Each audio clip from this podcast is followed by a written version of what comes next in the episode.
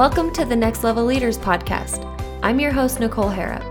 I've been in different leadership positions over the last seven years, and the most rewarding thing is when I'm able to help women on their way to a promotion or a better position with another company. I'm here to help so many more women see their potential and implement small changes every day to make a huge impact in their career. I focus on confidence, self awareness, communication, growth mindset, networking, and more. If you're ready to believe in yourself and take action, you're in the right place. Let's go.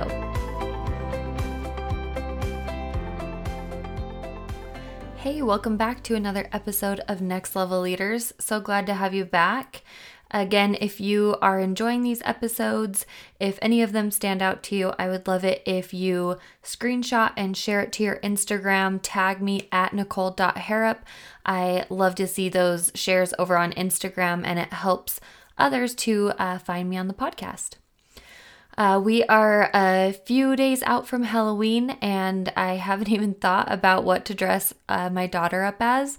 She's almost two, and we don't really have any big plans this year, so I was debating whether or not to even dress her up, but we will likely go pick something out within the next couple of days.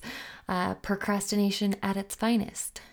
It is also snowing here in Utah, which isn't totally uncommon this time of year, but it is super cold and the snow is actually sticking, which is definitely unusual. Usually it will melt pretty quickly, but now it is seeming to stick around. So who knows if we'll even get that many trick or treaters tomorrow.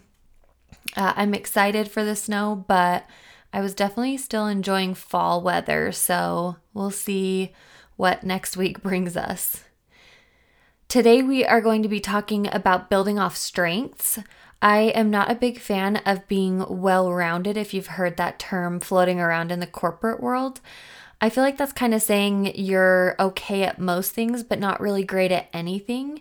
And sure, that may work in some positions, but I want you to have an area of expertise and not be so worried about everything else. For example, I'm not big into pulling data or creating charts and graphs, so I will partner up with another leader who is, who can help pull the data I need, and in return, I find a way to add value to them or to their team. If you're in an environment where you feel like if you help someone else out, you're never going to get ahead, you may want to consider a change of company. I know when I worked for a larger corporate company, it wasn't very common to collaborate or to team up with other leaders to utilize each other's strengths. It seemed like most people stayed within their own lane, and if someone was helping out, you weren't sure if who got the credit actually did the work or if they were claiming someone else's success.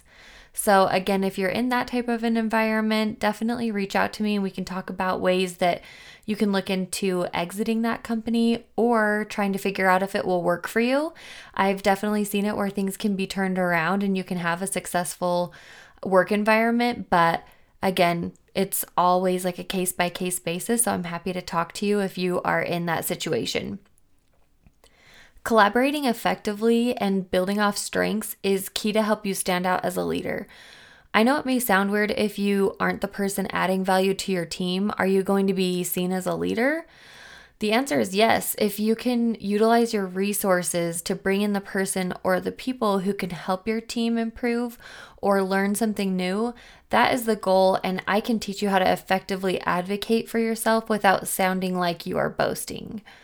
Think to yourself, what are your colleagues' biggest strengths? Could you name them? Are you paying attention to what's going on around you?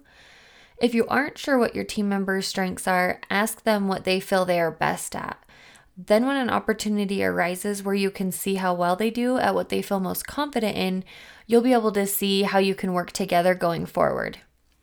There was a time I had blinders on and would not look to the left or right to see where I could offer help because it was such a cutthroat environment. What I didn't realize is I probably could have been more happy and honestly gotten to where I ended up faster if I had sought out other team members' strengths to have a mutually beneficial relationship. This is where we say work smarter, not harder. And if I had taken advantage of the strengths of some of my colleagues in certain things, it would have saved me so much time and energy that I could have spent on other things that I'm more passionate about. You first need a foundation of trust with your colleagues. If you don't have that, we'll definitely get there. Once you do have that foundation, you'll get to know them on a deeper level and start to understand their strengths and weaknesses and how you can help play to their strengths and partner up with their areas of opportunity. Be vulnerable and ask for help. When we think of leadership qualities, I don't think most of us are thinking to ask others for help because we assume if we're a leader, we should have all the answers, right? Let's take that way of thinking out of our heads and realize how much respect we can gain from our team members when we know our limits and know when to ask for help. It's one of my biggest pet peeves to see a team member or another leader who's drowning in work, but when I offer help, they are too prideful to give anything away and admit that they could use some help. If you have a desire to be a leader, it's in your best interest to get to know your team's strengths and how they can benefit each other, the customer, the company, and so forth. Again, most of my leadership advice and suggestions and coaching is going to be focused on my five core values that I mentioned in my intro. And one of those is communication. So, communication is such a big thing. And if you have good communication within your team, you are going to be getting to know your team members and figuring out what their strengths are first and foremost before you start to try to take any action. And again, if you're a team member contributing to your team, working to become a leader, you don't have to have the title of a leader to be seen as one. So, all of these things are just as applicable. Start having these conversations to open the door. You're going to feel so great when a project is completely out of your wheelhouse, but you suggest someone else who would just rock it. They are going to feel grateful that you suggested them. Other leaders will recognize that you're here to help their strengths shine through, and it's a win win win. Thank you for tuning in to another episode of Next Level Leaders.